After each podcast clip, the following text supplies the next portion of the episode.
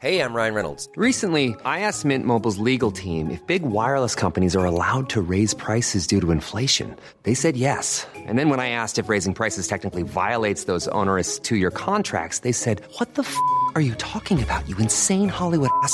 F- So to recap, we're cutting the price of Mint Unlimited from $30 a month to just $15 a month. Give it a try at mintmobile.com slash switch. $45 upfront for three months plus taxes and fees. Promo rate for new customers for limited time. Unlimited more than 40 gigabytes per month. Slows. Full terms at mintmobile.com.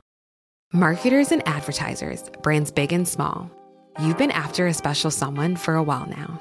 You think they're into you. I mean, you share the same interests, both passionate about the same stuff. Why wouldn't they be? Wait. There's a moment of silence. It's finally just you two alone. They're waiting. Go on, shoot your shot. You've got a voice. Use it now. Hearts are racing. Breathing becomes heavier. This is your chance to win them over. So, what are you going to say? Get closer to your audience, make podcast ads with ACAST. Head to go.acast.com slash closer to get started. If you're happier and more relaxed and in a good headspace, then you're going to do a better job. I think I think that would apply to almost any job I can think of. Welcome to the Humourology Podcast with me, Paul Boross, and my glittering lineup of guests from the worlds of business, sport, and entertainment who are going to share their wisdom and their use of humor with you. Humourology is the study of how humor can dramatically improve your business and your life. Humourology puts the fun into business fundamentals, increases the value of your laughing stock, and puts a punchline back into your bottom line. Please remember to like, subscribe, and leave a review wherever you get your podcasts. My guest on this edition of the Humourology podcast is a multi award winning author, television screenwriter, and performer. He is in the pantheon of hugely successful crime writers, and his output is not only prodigious, but prolific, having produced around 30 publications in just over 20 years. He's also the world's only best selling author to have had a successful career as a stand up comedian, actor, and musician. He draws a fascinating parallel between performing comedy and writing crime fiction, and has said crime novels are full of punchlines. They're just very dark punchlines. Mark Billingham, welcome to the Humourology Podcast. It's very nice to be here. Thank you for having me. Oh, it's a great pleasure. How much of a help was a background in comedy to writing the dark punchlines of crime fiction? Oh, it was hugely helpful. I don't think I realized that it would be. It took me a few years to realize quite how helpful it had been. I mean, you know, firstly, from a very basic standpoint, as you know, you've got to engage that audience very quickly. You know, you can't walk on stage at the comedy store and go, stick with me, I'll get funny in about 10 minutes. You've got to be funny straight away or they'll throw bottles at you.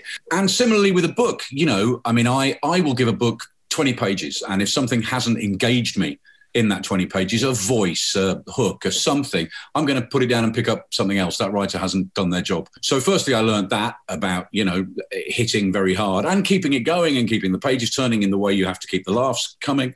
Um, but just in terms of the way crime fiction is structured, it's all about timing. It's all about the reveal. You know, it's all about that moment, similar to a joke where the audience think the punchline is coming from one direction, then it hits them from somewhere else. And that happens in crime fiction all the time. You know, the, the revelation of a killer, the, you know, a clue, a red herring, a body, whatever it might be. So, yeah, all sorts of, of punchlines in, in crime fiction. But like I said, in, uh, you know, as you referenced in your intro, very dark ones most of the time. For our listeners, uh, we, we worked on the same circuit for a goodly amount of time. uh, we were actually, funny enough, somebody described it to me. I said I was having you on, and a friend of mine, when I told him I was interviewing you, he said, "Weren't the Calypso twins and the Tracy brothers like the Blur and Oasis of the comedy circuit in the Well, 80s and 90s?" We, we certainly never got booked on the same bill together. There was only usually room for, if it was a big benefit or something, but most of the time there was only room for one musical comedy double act. I think I might have worked with you later when I was a solo act, if I was comparing or something. Vaz, you compared us a few times. You were a great compare at the store and jongleurs as, Yeah, yeah. as well. I'm just wondering if if we were Blur and Oasis, does that make the Rubber Bishops pulp? It was a bit of a heyday. It was a bit of golden time for the musical, the musical comedy double act, wasn't it? But in the way of all things, they end up they end up splitting up. They always do. Like when it's bands, isn't it? Basically, Yeah. yeah. Yeah. Uh, musical differences.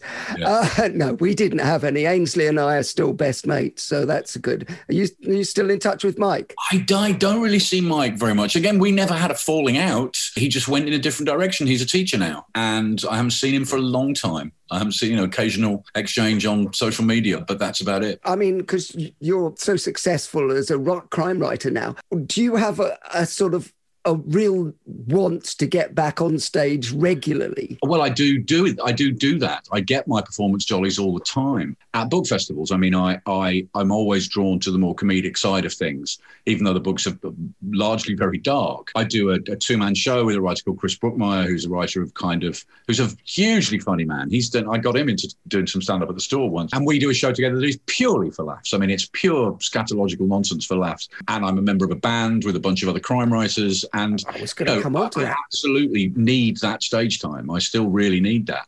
What I miss is the 20 minutes on stage or the 40 minutes on stage. What I don't miss is sitting in a grotty dressing room at two in the morning. You know, I don't miss any of that. Yeah, that's where we know that there, there's no glamour in that bit. And, and having spent years in those grotty dressing rooms, and which are sometimes not even dressing rooms. You remember the old dressing room at the, uh, the Leicester Square comedy store, which was Oh, yeah. literally. Absolutely, I do. Absolutely, I do. Where where the toilet was the sink.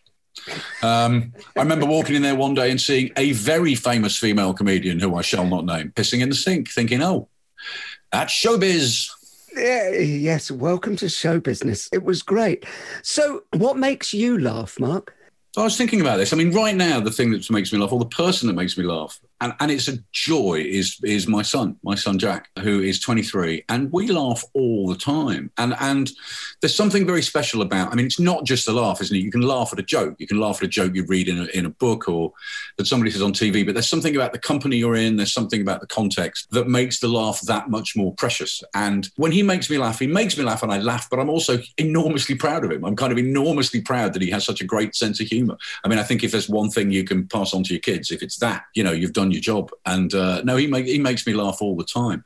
I mean, that thing about context is funny. I don't know if you've ever seen this. I'm sure you have. There's a, a video I saw once where it's comedy. The camera is on the audience at a comedy club. It may well even be have been the comedy store, and the joke is told, and then they show the reaction in slow motion of like 600 people laughing. And what you see is people checking out the people next to them. It's a fraction of a second. It's just the eyeballs move. It's just a, you know, it's kind of can we all laugh? It's that shared, you know, it's that communal experience of laughter, which is very different from when you read something, when you laugh out loud at something on the telly when it's just you. That's a very odd moment. But yeah, my, my son makes me laugh a lot. Yeah, it's it's funny that you know because we're recording this in lockdown, and when we go back, I mean, you can't really get an atmosphere for comedy unless people are tightly packed in. Well, there are a lot of comics I know now who are doing the gigs on Zoom, and it's just the weirdest experience. I mean, not only is there no direct interaction, sometimes they can't even hear. Even if people are on a screen laughing, they can't hear it, and it's just telling jokes into into the ether. You know, it's just the most bizarre experience. So, is there any chance of your son Jack going into comedy? I think it's just the way he is. I'm not sure. He, I'm not sure he knows what he's going to go into, but he's just he will always look for the gag. He will always look for the gag, and it's uh, it's a great instinct that. It is. Oh, Well, uh, by the way, my son Sam is is is the same. It's a, it's a joy. But uh, then we get into is is humor nature or nurture, and uh, is growing up in an environment where you've got a funny dad, or is it something that you hear? I mean, the Jesuits say, "Give me a child of seven, and I will give you the man." Was the young Mark Billingham funny? Probably not. I mean, well, I mean, I, do, I certainly didn't grow up in a house where you know neither my my dad or later my stepdad were were you know comedically inclined. We'd watch all the classic sitcoms on telly. Once I got to school. Yeah, I'd love to say I was the class clown. It wasn't quite that. I mean, that's such a cliche. But when it came to anything written, you know, that that thing when you had to write a story in class, the golden moment for me, I mean, the absolute golden moment was if the teacher said, Mark, come and read your story out to the rest of the class. That was the best thing that could ever happen. I mean, I can still. I can still remember just how exciting that was. And I was trying to be funny. I remember writing, trying to write an inverted commas funny story for my 11 plus English exam, which was, and I remember my teacher, Mr. Turnbull, apparently took my mother aside and said, well, I think what Mark's done is funny. You know, fingers crossed. Fingers crossed the examiner does. Um, yeah, I think that was always my first instinct was to try and make people laugh. I think. So you would go that it's it's more nature than nurture, would you? That that, I, that you have to hear funny because I'm that's the way I think about it because neither of my parents were particularly uh, funny, but you start to hear it, don't you? And you just yeah, know I mean, where brother, the bag is. My, my brother doesn't have that kind of instinct either. You know, he likes a good laugh, but he's not. He's not. He's not always looking for the joke. You know exactly what I mean. You know, you. I mean, the odd thing is, in terms of the books I write now, I have to resist that quite often because you know I write about a detective who is not a, a, a smart ass. He's not full of jokes. He'll think of the joke three days later. There are some other characters who bring humour into it, but it's not necessarily him. So sometimes I go, "Oh, that that would be a great thing to say. That'd be a very funny thing to say." But it's not him. It's just not him. So I have to, uh, you know, quite often fight that urge to put gags in right, left, and centre. Are there any serial killers who in books who have great senses of humour? Uh, well, yes. I mean, uh, you know, probably most notably Dexter, which which then became became a, a, a, huge successful TV series. Those, those books are very funny. I mean, I think later on we'll probably talk about is there anything that isn't funny? And I mean, arguably, you know, death is death is right up there as a kind of, but you have to be funny about it. You kind of have to. I mean, there are whole books, and I've got a lot of books about funny books about death. But if you want to hear jokes flying thick and fast, you go to a murder scene, you know, which I which I have attended, and cops have to have very black senses of humor. It's a coping mechanism. It's the only way. You can't take all that death and grief and pain and loss and darkness home with you at the end of the day. You know, it's a really interesting thing. And I've spent whole nights on out on night shift dri- uh, drive-alongs with cops, and the stuff they come out with is just unbelievable because they know that two minutes later they're going to be attending a fatal road traffic accident or a or a murder or whatever. It's um, it's a very strange strange thing to experience. Well, it's gallows humor, isn't it? Absolutely. it? Yeah, well, funny, we had people on the podcast. Um, we had John Sweeney, for instance, on the podcast, who has been to 60 wars and insurrections and everything. And he talked about that everybody in war was funny to yeah. cope and as a coping mechanism. Yeah.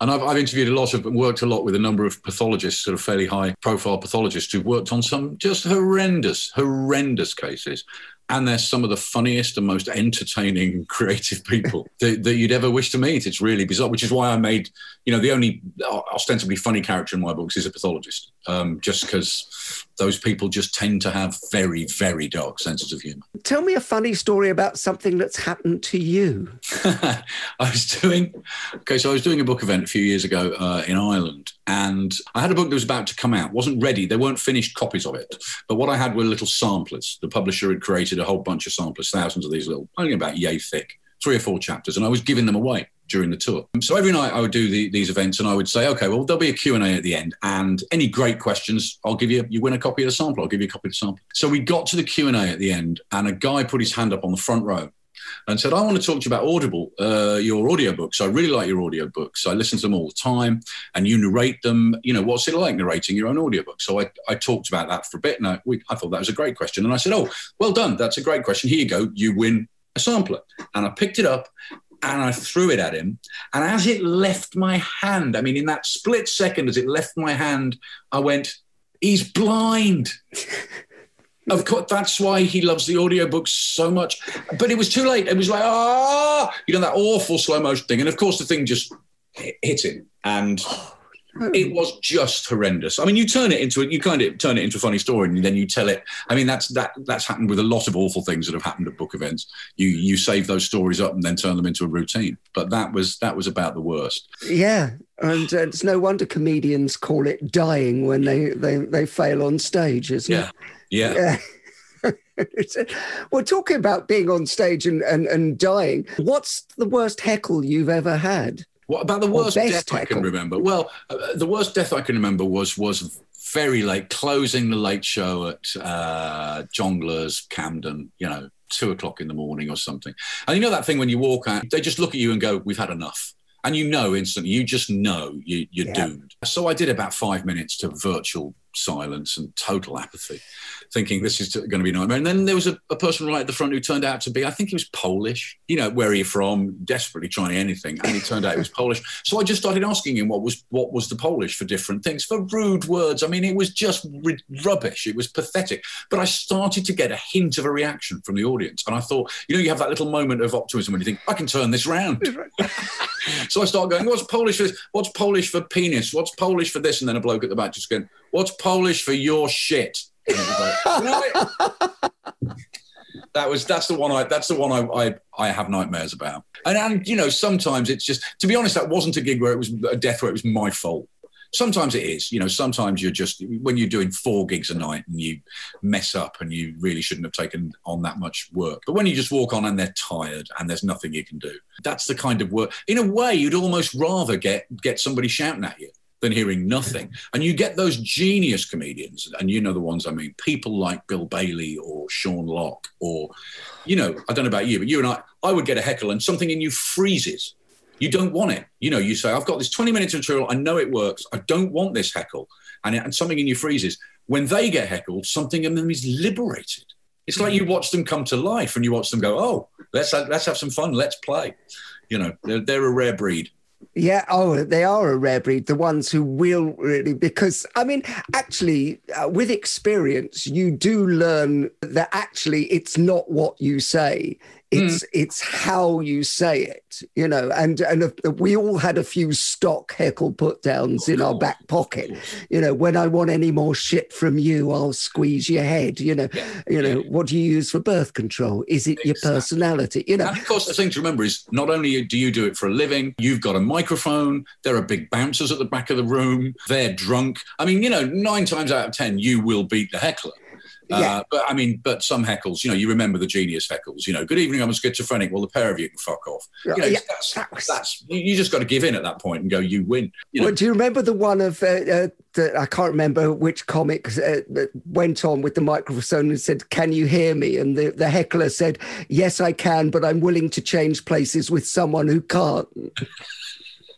And there was a comedian who came on stage at the comedy store, sort of open spot, who spent five minutes miming, just miming. I, do, you know, just do all this, he's walking against the wind, and then a, and then a heckler went, "Oh, speak up, I'm blind," and then waited, waited a couple of minutes, and went, "Has he gone yet?" That was that was killer. That was Oh, the kicker! yeah, Oh, brilliant. there, were- there were some. I mean, did did you play the Tunnel Palladium as well? hmm which it was legendary for our listeners in the sense that Malcolm Hardee used to wind up the audience deliberately. Yeah. Uh, well, I mean, we had to stop playing it when we went on to racist chanting at one stage. So, Well, I, we stopped playing it when a comedian got hit with a glass. I'm trying to remember who it was. Uh, it might have been Kit Hollerbach. Anyway, I know somebody got hit with a glass, and there was a bit of a movement that people went, "We should just boycott this place for a while." Because yeah, Malcolm would wind them right up, and they, you know, Malcolm, Malcolm, and they would. It's like they would rehearse heckles. I, I'm quite convinced that the audience got together an hour before the show and just.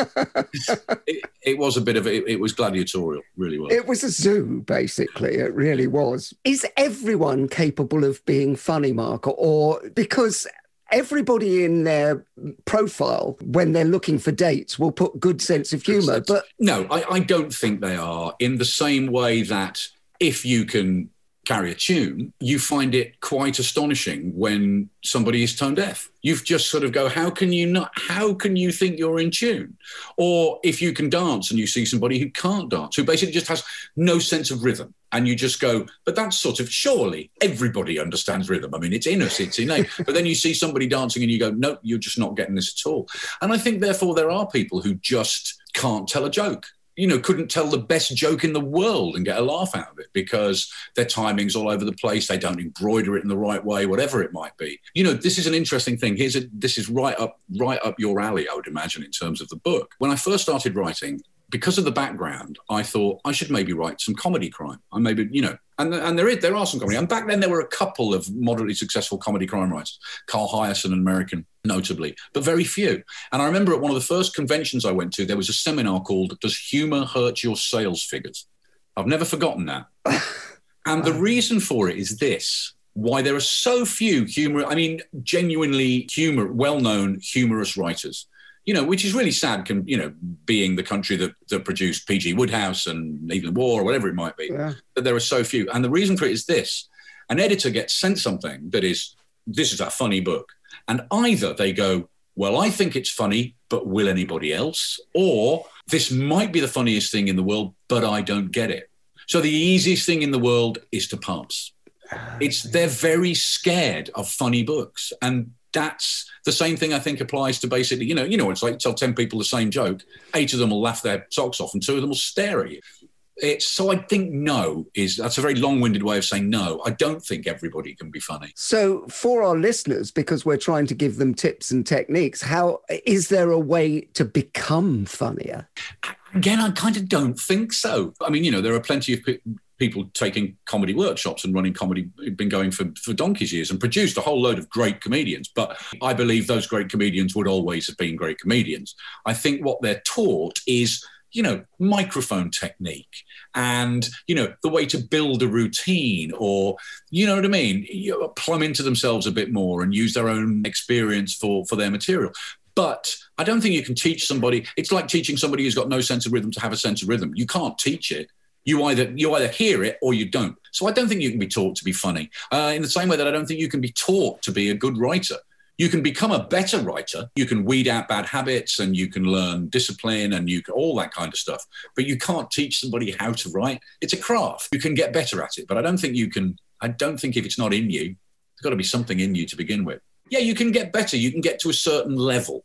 You can get to a sort of acceptable level. But I think if you want to go beyond that, you, there's got to be something fairly special there to begin with. If somebody's got to make a speech, whether that's a wedding speech or a business speech, what's the advice? Because actually, I get brought in sometimes to help with CEOs making speeches. And most of the time, I'm telling them not to do the funny. And they're going, I need to start with a joke. And I'm going, well, unless you can really nail it, it could, you know, the worst thing is it dies on its ass and then you go, but seriously, Yeah. you know. My closest friend is a comedian called Mike Gunn, and I was the best man at his wedding in front of a room full of comedians, like a hundred comedians, and you you know you will know all of them. And I was absolutely wetting myself back there waiting to go on. And they were like animals. They were just here comes the best man speech. They were rubbing their hands with glee. And as soon as I sort of took to the stage, they all crowded round like jackals, you know.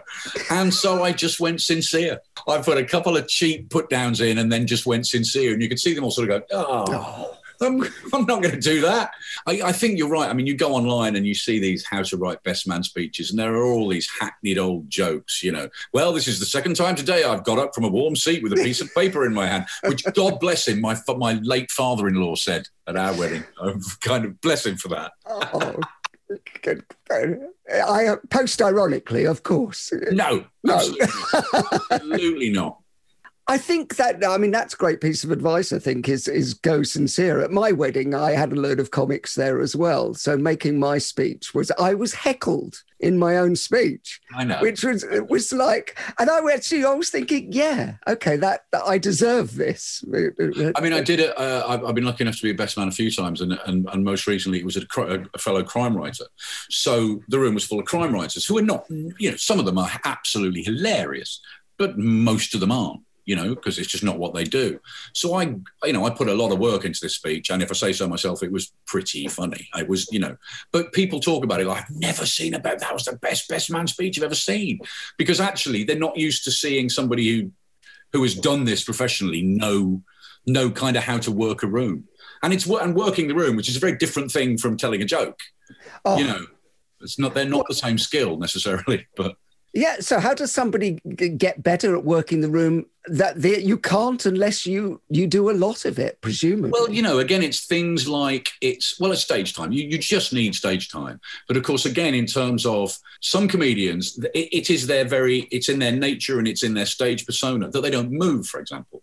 And they're they're just a one they're one liner merchants just stand at the microphone and don't. Whereas I was always a prowler, just prowling around stage. And especially when you compare, that really is your job. Working the room literally means making contact with as many people in that room as you can, even if that's a hack thing of going right. All the women in the room, where are you? All the men in the room, all the married couples, all the single people, all that stuff. You know, none of it's none of it's uh, rocket science, really. Well, you say that, but that's an art as well. I mean, to be a good compare is really difficult, I think. And there's only, And in our time, I think there were uh, perhaps seven good compares. Mm. So, I mean, it was a real art to be able to do it. And we would name all the same people because as an act, when it kicked off or somebody died on their ass, you yeah. relied on the compare to, to bring them back. Yeah. But so was your drama background, because I know that you obviously acted, but you also had a drama degree, was that helpful in that stage uh, presence and understanding. Yeah, I mean, it's, uh, it certainly meant that I wasn't shy. I mean, it is so much about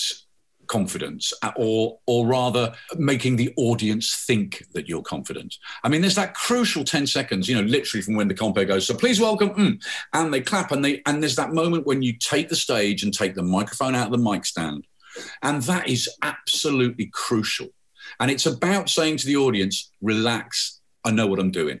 You know, you're in safe hands. And there, there are some comics that just seem to have a natural way of making the audience go, "Oh, I so want to laugh at you. I, I you're going to make me laugh." And there are some comics who rub people up the wrong way, and they walk on, and the audience go, "Right, make me laugh."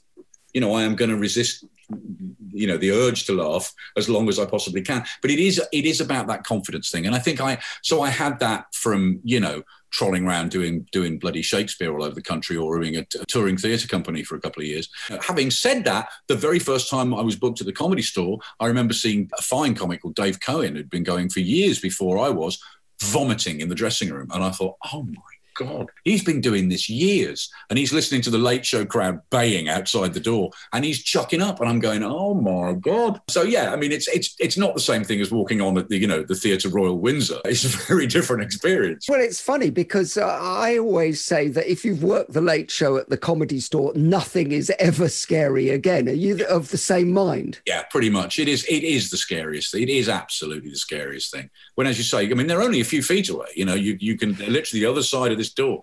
And yeah, you can hear them baying. You can sometimes you'd hear them baying for blood. It's such a weird industry, isn't it? Because your best friend can be on before you, and there's a little nasty part of you going, "I want you to die." Because if you absolutely st- rip the arse out of this for 20 minutes, I can't follow you. Similar, you know, it's very awful, isn't it? We've all been in that dressing room when someone has died, and when they come through that door, and we all look at the floor. Everybody's head goes down. it's you can't look at them. You don't want that, to be infected by that. It's very weird moving from that to to publishing because I remember going to the first, my first kind of publishing award ceremony about a year after I'd started. And somebody had just won the award for, I don't know, whatever it was, Best New Writer, and walked up to stage. And I looked around and there was genuine warmth and congratulations. And, and I remember thinking, if this was comedy, this was a comedian getting up there. You know, the bitching would have started before he'd got to the stage. He's got that much talent. Damn Never been funny. Way fun. It's competitive by nature because of that way evenings are structured.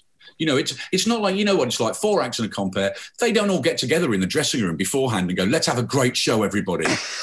there isn't. It's not like a team. You know, it's great if everybody does well, but it's also quite good if somebody doesn't. Quite often, in terms of the audience having a good evening. You know, three storming acts and one hideous death. What a great night. so well, most writers don't subscribe to the belief that in order for, for them to do well somebody else has to do badly it tides all all boats will rise on a on a tide kind of thing. And so it's it's a nice they're a nice crowd, nice gang to be a member of. Do you know what? As a psychologist now, I go and speak at conferences and everything and like that. And very rarely does anybody say you're shit. That's right. I mean, people might, might not like my book, but they don't throw it at me. You know, I, I don't get people at the, the, you know, Hay Literary Festival going, taxi. I don't, I don't get that. It's, it's much better you know. Once this has gone out, you might it might yeah, encourage people. I will. I will. They were the worst heckles, the kind of knowing heckles. Yeah. You know, I mean, the great heckles we've already mentioned. You know, the creative heckles. When somebody just goes next, it's like, oh. Yeah, but do you remember in the in uh, the the comedy store days when Kim Kinnie, because the comedy store uh, Kim Kinnie, for our listeners, used to run the comedy store. He used to, I didn't find this out till later, but when he felt the audience was too quiet, and wasn't involved, he used to walk along the back and start the heckling himself, the bastard. Yeah. God rest his soul. But uh, not a surprise. Not a surprise. everything. But uh, that's just so our listeners can understand what kind of atmosphere we grew up in. What would the world be like without humor? Oh, it'd be unbearable. I mean, it would be absolutely unbearable. On a very simple, personal, prosaic level, I can't read anything that doesn't have some humor in it. I can't write anything that doesn't have any humor in it because the world is like that. You know, I, even in the bleakest moments, there's humor because there has to be because it's the way we cope as human beings i always have this image in my head i don't quite know where it came from of somebody walking away from the worst thing they could that they could possibly be going through i don't know identifying the body of their child walking away from the mortuary and slipping on a banana skin there has to be those moments. And in, in a way, in order for the dark to be truly dark, there has to be light. So you can com- compare the two. I can't bear things where there isn't some humor in there somewhere. There has to be. Oh my God, it'd be an awful world. It'd be an awful world. Do you think it's a part of the human condition that, that we have to, because we are one of only a few species that actually do involve humor? I know there's mm. rats, but is that the release valve that we actually need to be human, you think? Yes, I think it is. And I think it's probably part of the evolutionary process in terms of us becoming, in inverted commas, civilized. You know, I'm sure the first time, you know, a caveman hits himself on the thumb with his club, you know, and his mate laughed you know that that was a massive step forward in, in human evolution. You know up to that point it's probably we've got to go and kill that mammoth or, or we're not going to eat tonight or we've got to avoid getting killed by the saber-toothed tiger. But as soon as there was some sitting around a fire and having a laugh then i, th- I think that's a giant evolutionary step you know. Yeah no i i agree. So can can people be good communicators? Flexibility is great. That's why there's yoga. Flexibility for your insurance coverage is great too that's why there's United Healthcare Insurance Plans. Underwritten by Golden Rule Insurance Company, United Healthcare Insurance Plans offer flexible, budget friendly coverage for medical, vision, dental, and more. One of these plans may be right for you if you're, say, between jobs, coming off your parents' plan, turning a side hustle into a full hustle, or even missed open enrollment. Want more flexibility? Find out more about United Healthcare Insurance Plans at uhone.com. Say hello to a new era of mental health care. Cerebral is here to help you achieve your mental wellness goals with professional therapy and medication management support. 100% online. You'll experience the all new Cerebral Way, an innovative approach to mental wellness designed around you. You'll get a personalized treatment plan from a therapist, prescriber, or both in a safe and judgment free space. Your cerebral therapist or prescriber will outline a customized plan with clear milestones along the way so you can get to feeling your best. With Cerebral, you're not alone in your mental health journey. We're here to empower you to live a fulfilling life. So take that first step towards a brighter future and sign up today at cerebral.com slash podcast and use code ACasts to get 15% off your first month. Offer only valid on monthly plans. Other exclusions may apply. Offer ends July 31st, 2024. See site for details.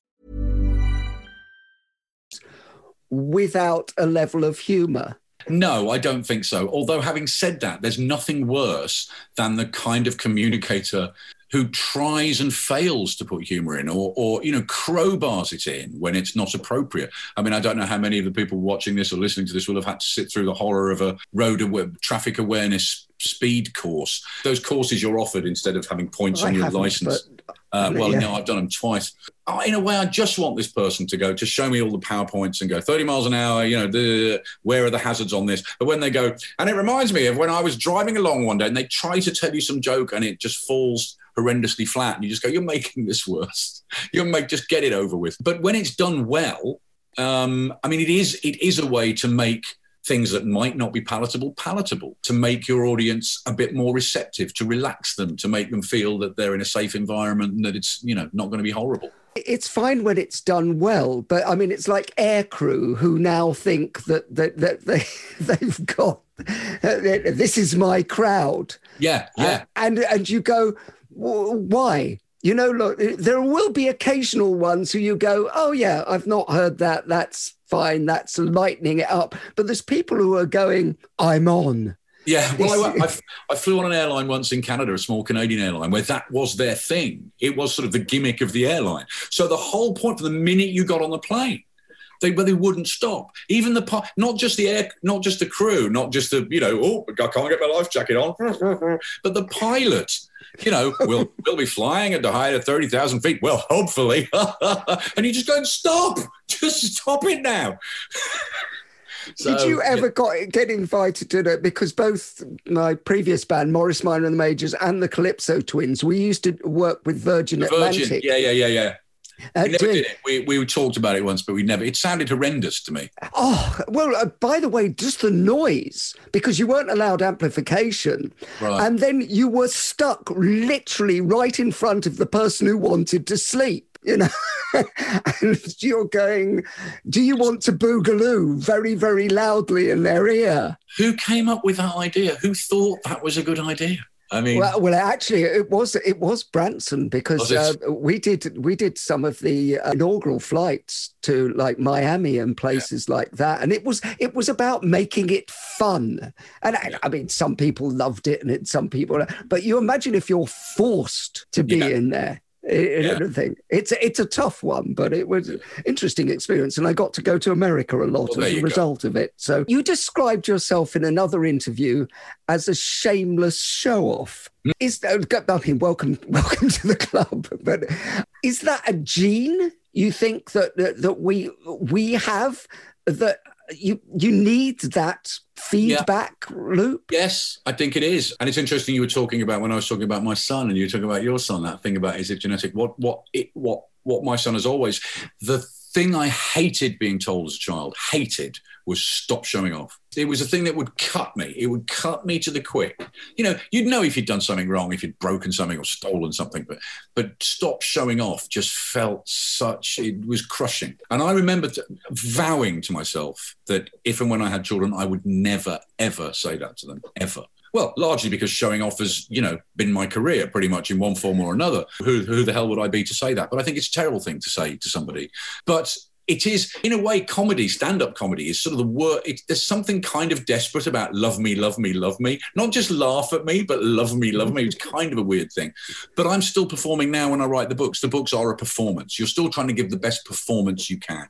And yeah, shameless show off, drop of a hat, fridge opening, all the. I mean, I, I'm absolutely have, have always been that, and it's what it always said on my school report. Mark would do a lot better if he stopped showing off. Well, no, but in a sense, I mean, for our listeners to take away, we had Dr. Richard Bandler on the podcast who developed the field of NLP. And he said the problem is, uh, and you just said it, you said you swore that you would never tell your son not to, uh, or daughter not to show it off, not to be show, uh, show off. But it gets knocked out of people because actually, most of us in life, whatever you're doing need to interact with people need to you know make a speech need to uh, inspire people. So a bit of showing off is a good thing if you know how much it needs in the mix. One of the things, if I was, when I'm swept to power on a tide of popular opinion and I get to uh, organize the education policy in this country, one of the things I would make compulsory at school is public speaking. I don't mean you have to become part of the debating society or, st- but everybody at some point in their life will be, whether it's a wedding speech, whether it's at a business conference, whether it will have to stand up in front of 10 people or 20 people or a thousand people and make a speech. I'm not saying you need to be turned into a master at that, but you need to have the fear of that taken away from you. So it's not the most dreadful and frightening thing you've ever done. my theory on this is having spent a lot of time and, and lived in america is that americans are much easier with this for that very reason Yeah. because they're all taught to do show and tell from a very young age Yeah. And it's a very simple thing. You have to bring in something and Yeah. go, A frog or a, whatever it is. and then you get over that. And and as we know, fear of public speaking is the number one fear in the world. And as Jerry Seinfeld uh, pointed out, that death is only number six.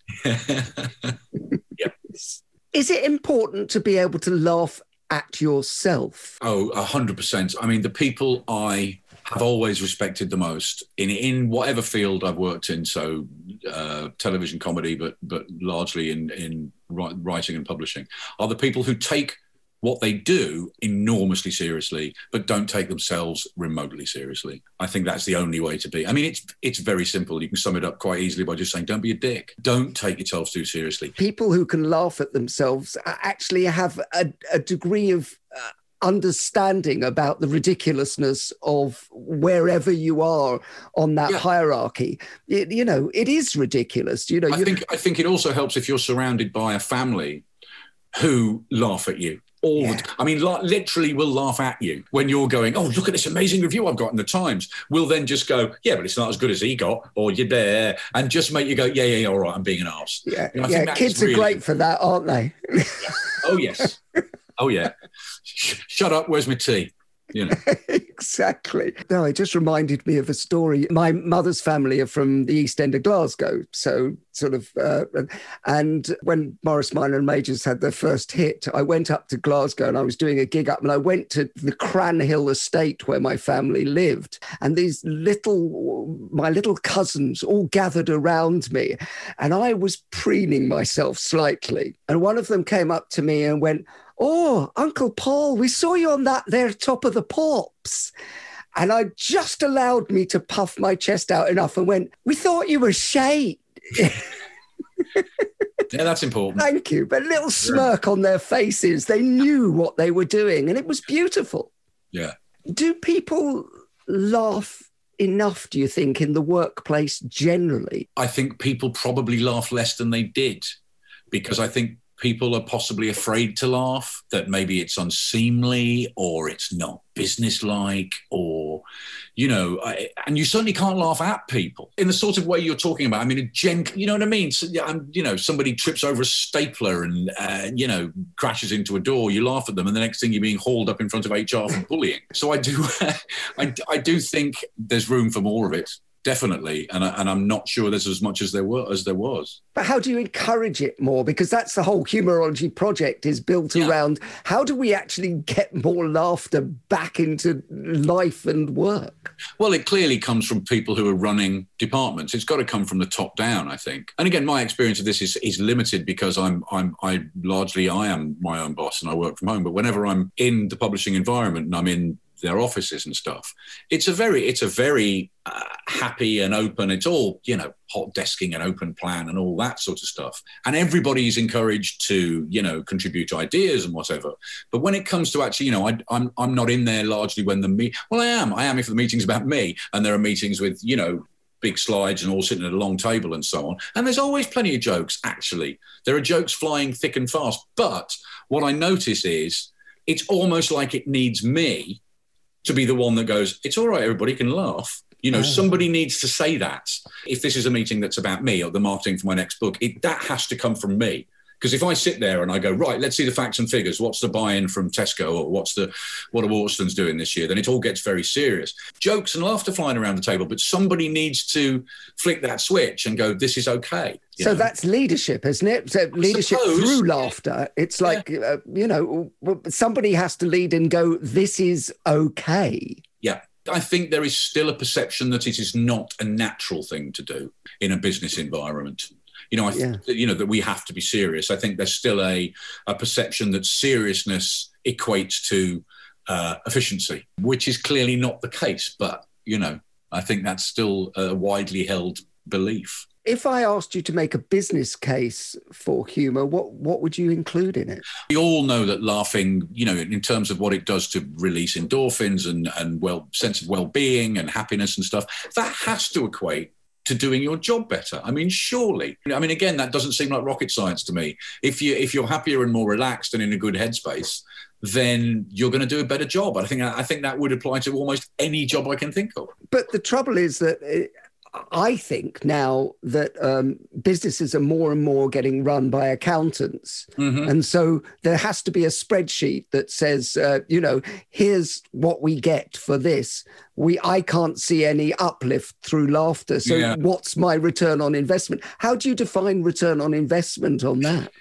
No, I think it's almost impossible. You have a whole bunch of people. You know, I always imagine sort of like a, a Kafkaesque scene where you know hundreds of people all sitting at a desk doing that. But once every five minutes, a joke is broadcast, you know, over over a PA system, and uh, you know, then the next day there are no jokes, and you basically see, well, you know, what was productivity like on each of these days? You know, that's probably not a fair way to do it. You'd, you'd actually need Billy Connolly standing up and doing five minutes of material once an hour or something. And there are other ways to do that. It doesn't have to be humor, but but humor is certainly one of the things that would do that. We say humor, but it's really lightness, isn't it? You're in a creative environment surely you have to reach that state of mind whereby you're allowed to play and and and humor is about part of that playing process isn't it yeah yeah and i mean i know there's a lot of that goes on at, at, at my publisher there's a, there there they encourage kind of evenings out and quiz nights and comedy clubs and whatever it might be just and yeah, yeah that's about bonding i suppose so have you ever taken a joke too far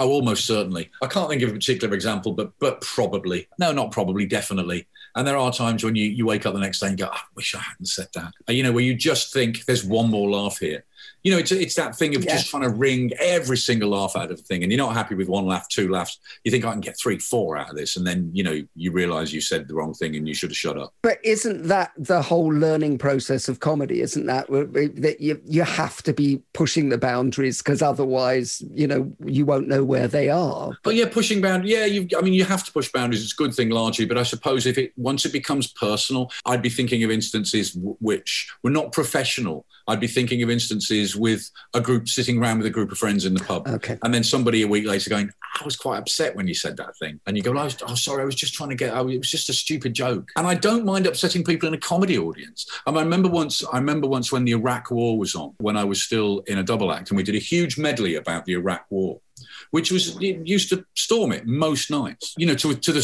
themes of American musicals. You know, the American army is coming out over the plane. I can't remember what it was. It was all really nonsense, but it used to go down really well. And then one night at a club, there was a knock on the door, and a woman was in tears, hugely upset because her son was out there. You know, I don't want to come out for a night at the comedy club and have that thrown at me. And I was really sorry the woman was upset but I was also thinking, you really think the best way to avoid the biggest story in the world right now is to go and listen to a bunch of comedians who are going to talk about it because that's what they do. I mean, I, I, was sad she was upset, but I, I, it wasn't like we didn't do it again the next night, you know? Well, uh, I think it was James O'Brien's po- point where everybody finds everything funny until it's about them. Yeah. Yeah, and, and suddenly everything's going. Hold on, hold on. Yeah, you know, I mean, it, the Morris Minor and the Majors story was the, you know, stutter rap was a joke about a rapper who had a stutter. You know, it's a very simple gag, the ridiculousness of that juxtaposition. But we we only ever had about three complaints, but one of them was my mate stutters and I feel really angry yeah. for him. And he came backstage, and we're going, you know, it's it's a gag, mate. Did you, you know, know, that the BBC when it first came out, the BBC banned My Generation by The Who. Not because, you know, why don't you all, not because they thought, oh, he's going to say fuck and he didn't, there's a kind, they did it because they banned it because they were afraid it would offend stutterers. No, is that true? That's a great story. I didn't know that.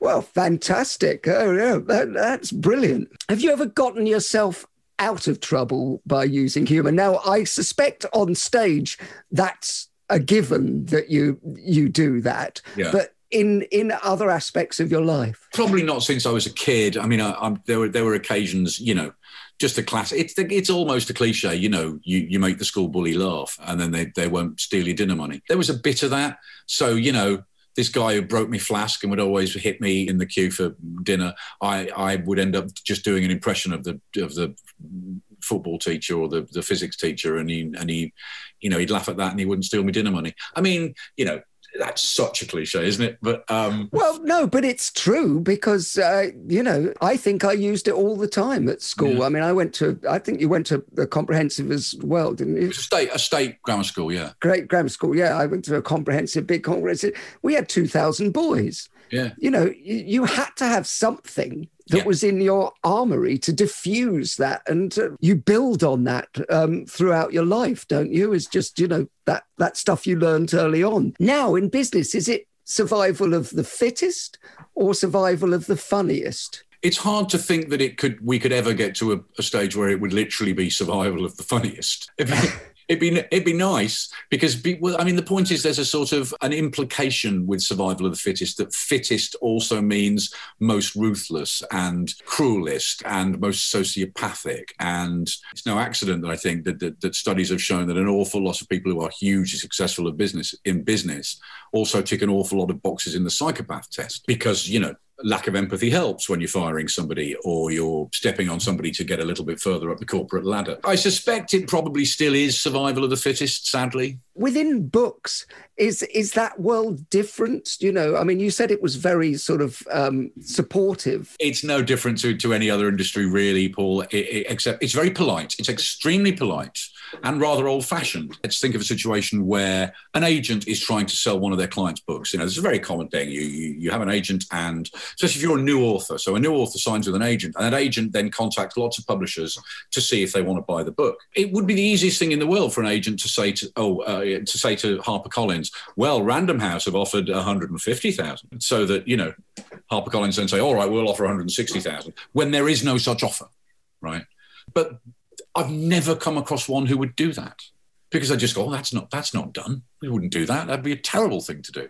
And So it's a very polite industry, but they're fine and nice and supportive and lovely as long as you're doing well. And I've I've been with the same publisher for over 20 years, uh, and they've always been lovely to me. That's because I've always sold books for them. You're only as good as your last couple of books. I'd have plenty of friends who have been dropped ruthlessly and without mercy when you know the book stopped selling it can be a ruthless business. Yeah. Well, I think it's just any business can be ruthless, can't it, really? And it's about su- uh, success, and you've been enormously successful within your business. What does, what does success mean to you? Is it about the work now? Yeah, it's about the work now. I mean, there's a, there's, you know, I'm a strong believer in the harder I work, the luckier I get. You have to pick, use that luck and run with it you know yeah. and then you and then you suddenly have a once you have a fan base once you have people who you know are going to buy your books. Do you know what I mean? I mean, I'm not saying that I could turn out garbage now for the rest of my life and it would continue to sell, but there are plenty of high profile authors selling lots of books who have been phoning it in for a very long time.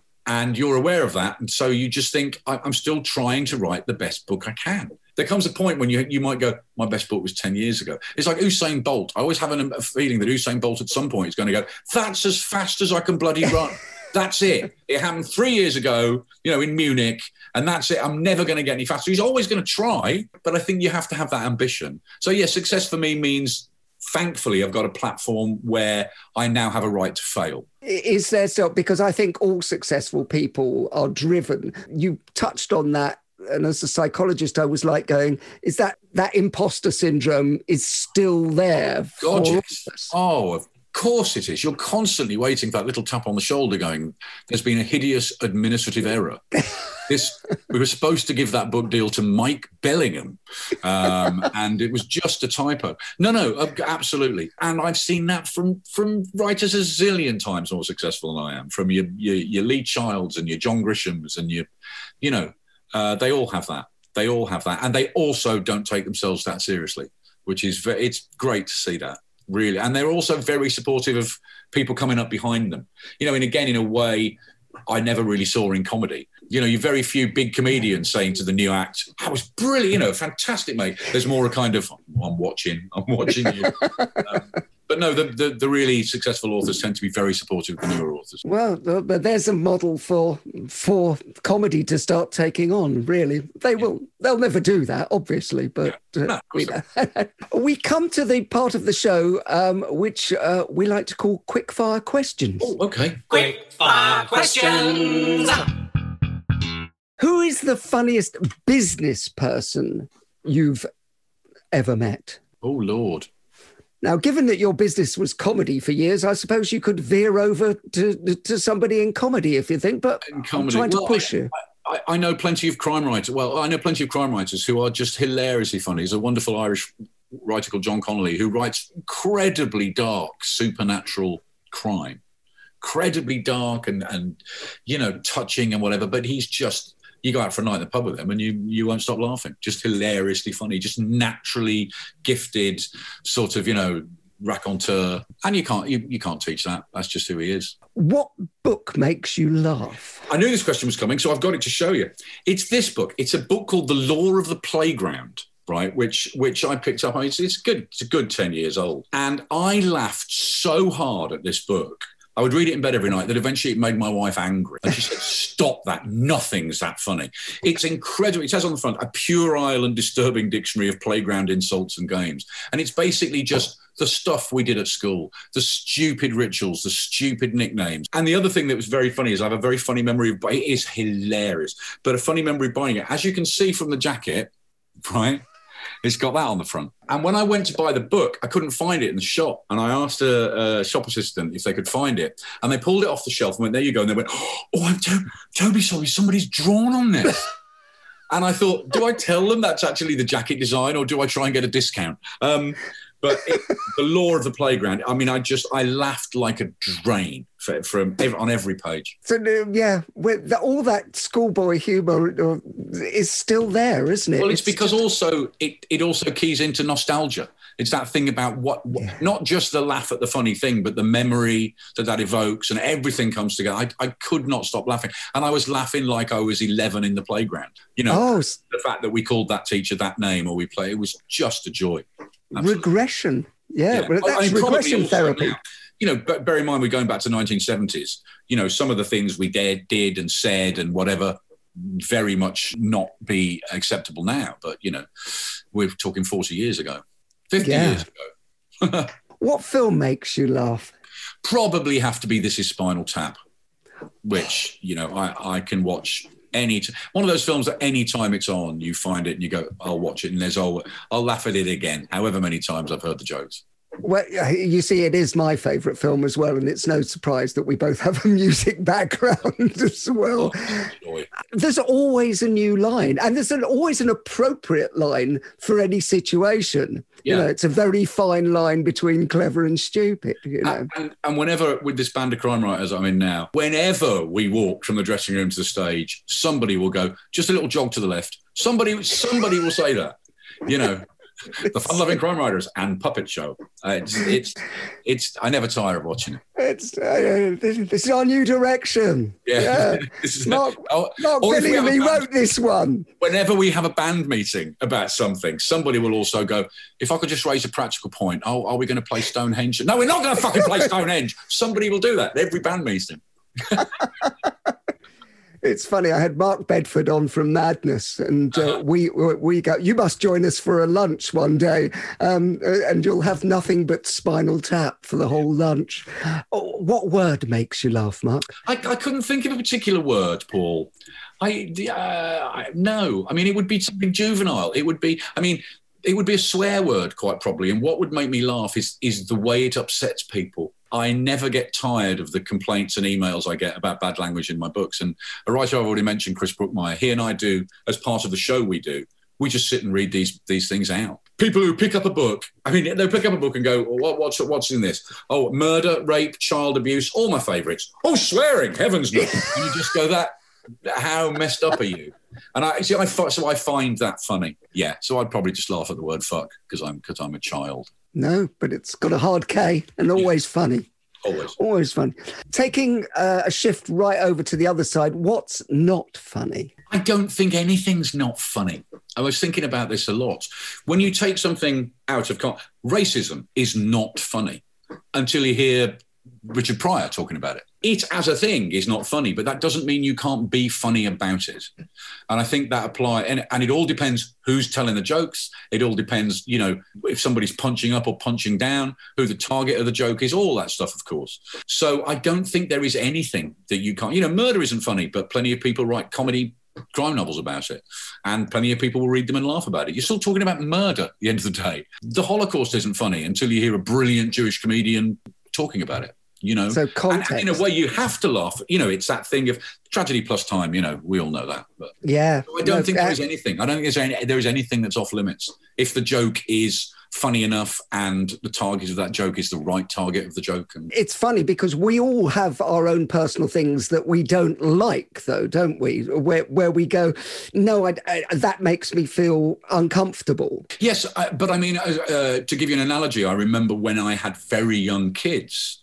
I didn't want to write about violence against children. But I was well aware of that. And, and, but it was a very personal thing. I don't want to read about it. I don't want to write about it. But I also knew that there are other people who should be and were doing that very well, you know, because it is a subject that should be written about just for me at that moment in my life, because I was surrounded by young children, well, I had a couple of them, I didn't want to do it. But I think there's always room for somebody to do the thing you find distasteful. Would you rather be considered clever or funny? Funny, all day, all day long, all day, both on a magic island. But but yeah, funny, funny, funny, funny. But do you not think that in order to be funny, you have to be clever? I don't know because there are so many different types of funny. There's people who are linguistically funny, which I always appreciate. I've never been I've never been a massive fan of slapstick for example.